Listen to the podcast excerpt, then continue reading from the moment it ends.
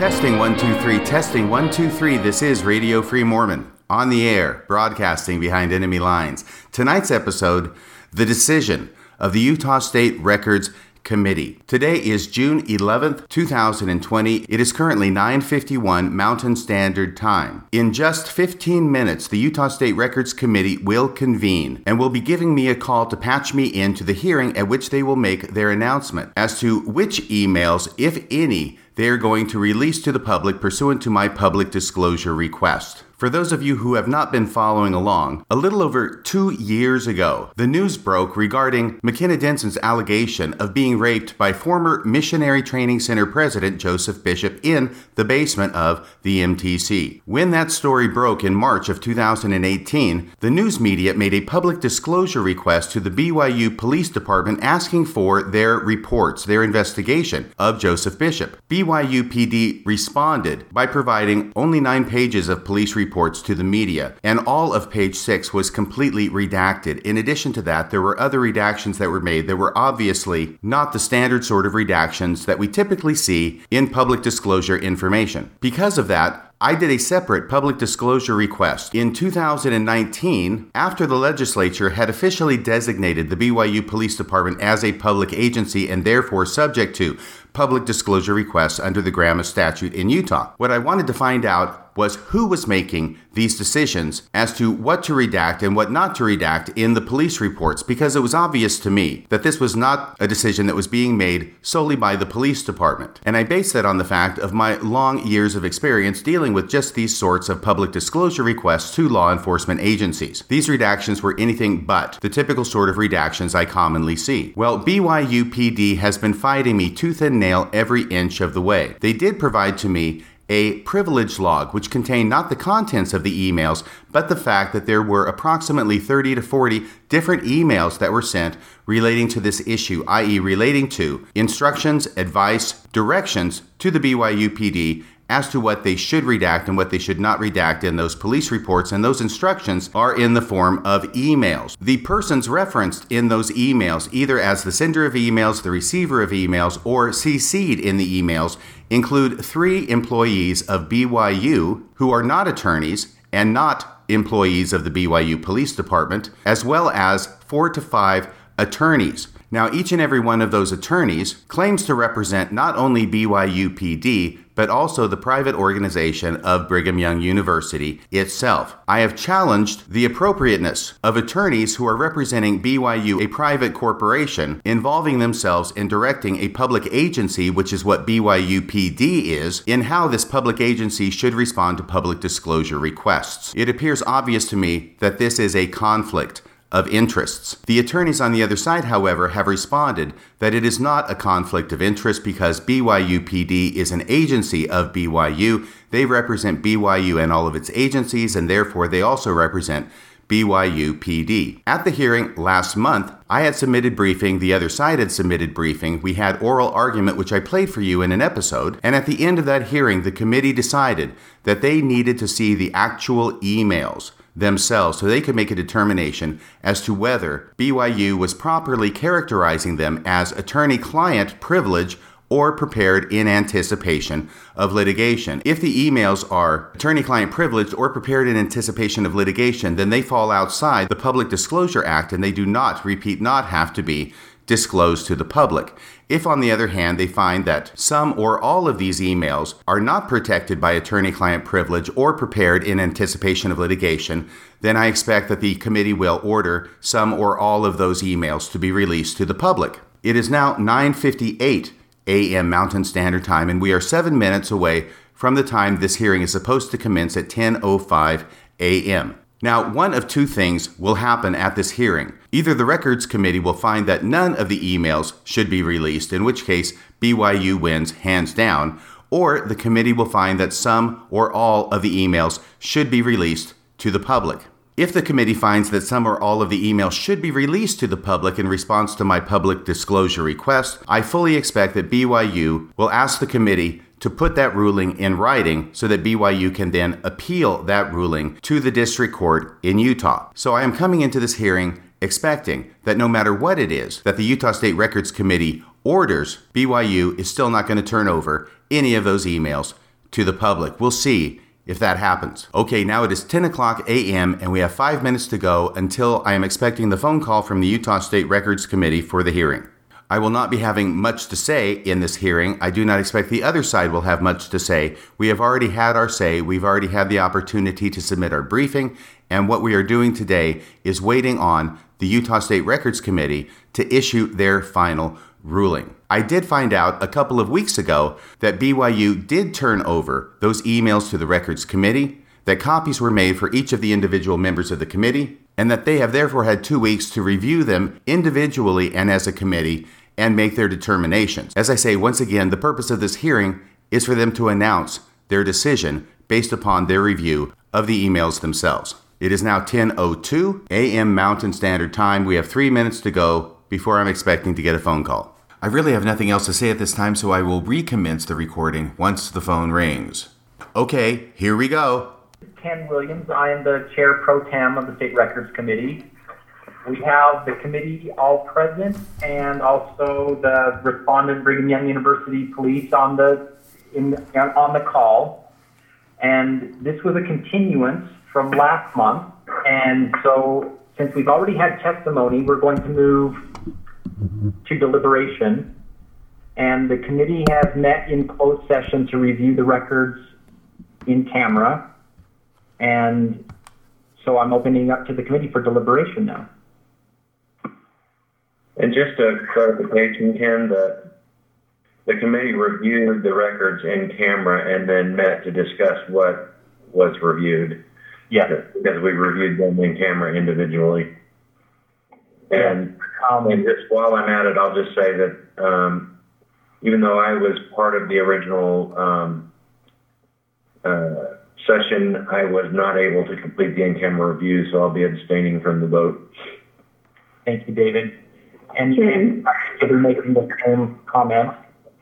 Yeah, I, I haven't been party to the original hearing or the in-camera review, so I will be abstaining from the vote as well. Okay. And both of you will be listening in, I guess, on the deliberation, so Yes. thank you. And then I just wanted to um, have on record how we handled the in-camera review. The records were provided to the committee and, you know, they were delivered here to the archives building to the secretary and then I took possession of the records and the committee members reviewed those here at the archives building by appointment. So they came in one at a time and reviewed the records. So I just wanted everyone to be aware that that's the process. The records are here in my possession now and will be returned. So I'm opening it up to deliberation now.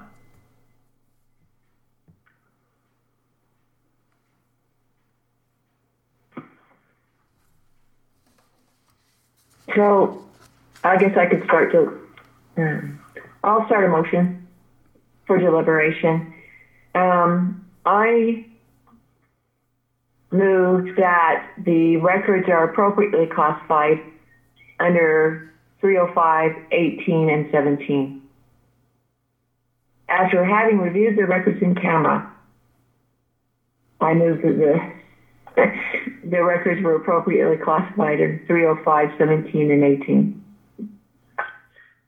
So Tricia, that, that classification then has them as protected records, correct? They're protected records under attorney-client um, privilege, work product, and uh, work done, in this case, by an attorney in preparation for an administrative proceeding, in this case. I'll second. Now, having said that, um, I, I'm comfortable with having the records protected because I'm more for transparency in government than, um, than not. But I think there's a good case to be said that the classifications are correct.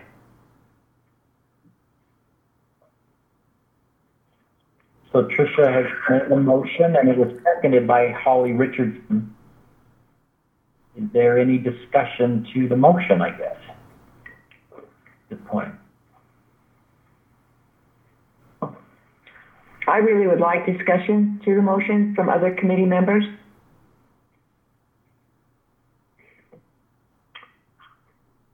Um,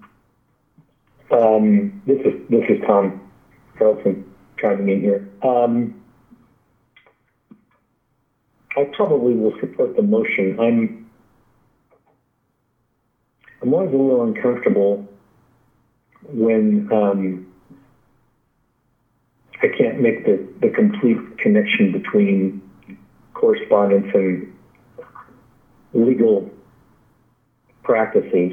But, um, you know, I think the way that you made the motion, Patricia, and this probably does fall into the realm of, especially with 17, attorney-client privilege. Um, and so I, I, wish I had a completely 100% warm fuzzy feeling about this, but I lean more towards your your motion than, than uh, as opposed to uh, you know granting the appeal. So, Ken, So Tom and Tricia, I, I, I do agree with you, and I do think the one thing that Tricia has pointed out, and that you know we've we've learned through this you know review, is that that close relationship between work product and attorney-client privilege, and you know, being able to, after reviewing this and discussing this these through this hearing process, you can see that uh, the, the parties were working on behalf of their parent, in my view, working on behalf of their parent organization, and that this was, you know, shows the process that they went through as they received the request for records. And I appreciated that, that they had documented how they were addressing records requests, the process that they followed. I learned a lot from the records, so. And so I, I do agree with um, Patricia that the that they have been classified correctly.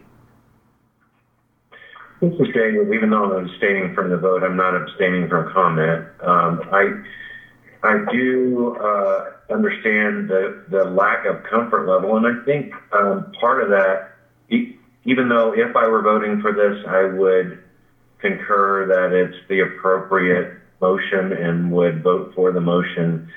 The and based on my colleagues' review of the records and their uh, general agreement that they are privileged um, under 17 and 18, I think that the lack of comfort also goes back to the fact that, um, you know, we're talking about a police force that is a public entity that's part of a private entity, and we're still trying to get our heads around that. And um, um, and so I think that's that's just you know just for for the record, I think that's part of the the lack of comfort. But in reality, if uh, the, if that question was not um, part of this uh, this case, we would still make the same decision, even if it was a there was no question about whether it was a public entity. I think we would still make the same decision. So any other comment from the committee? So hearing none, we have a motion by Patricia and a second by Holly. Would it be appropriate to call the vote? Yes. Say, let's do, roll call vote. let's do a roll call vote. Um, Patricia, Yes. Tom Haraldsen, Yes. Holly Richardson, Yes. and Ken Williams, yes. Did I cover everyone? And then Dave Fleming and Nancy Dean are abstaining from the vote. Correct. Correct. So the vote is unanimous, and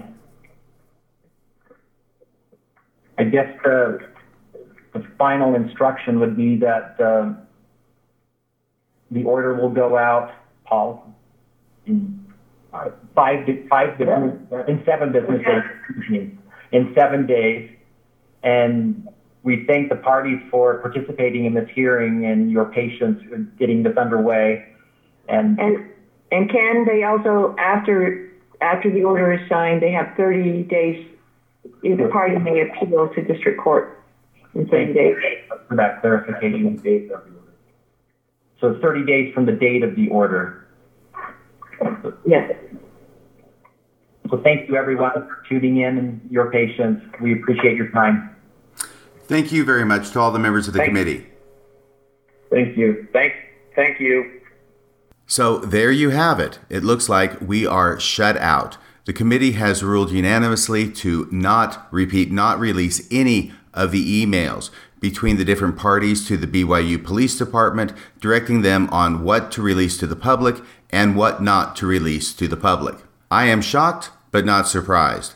I think the most interesting part of the entire proceeding was the level of discomfort that was manifested by several of the committee members with the fact that attorneys representing the private corporation of Brigham Young University were involved in telling a public agency, BYUPD, how to respond to public disclosure requests. Nevertheless, their ruling is clear. But really, I think we have enough facts, even without seeing the emails, to know exactly what was going on. Attorneys representing the interests of BYU were telling BYU PD what to tell the public and what not to tell the public relating to their investigation of Joseph Bishop. The actual words in the emails they used to communicate those directions seems at this point somewhat superfluous to my mind. I'm going to start working now to edit this podcast, and by that I mean mainly my introductory comments. I'm not going to be editing what was said during the hearing and get it up at Radio Free Mormon as soon as possible. Be sure and post your thoughts and comments regarding this hearing at the comments section at radiofreemormon.org. Until next time, this is Radio Free Mormon, signing off the air.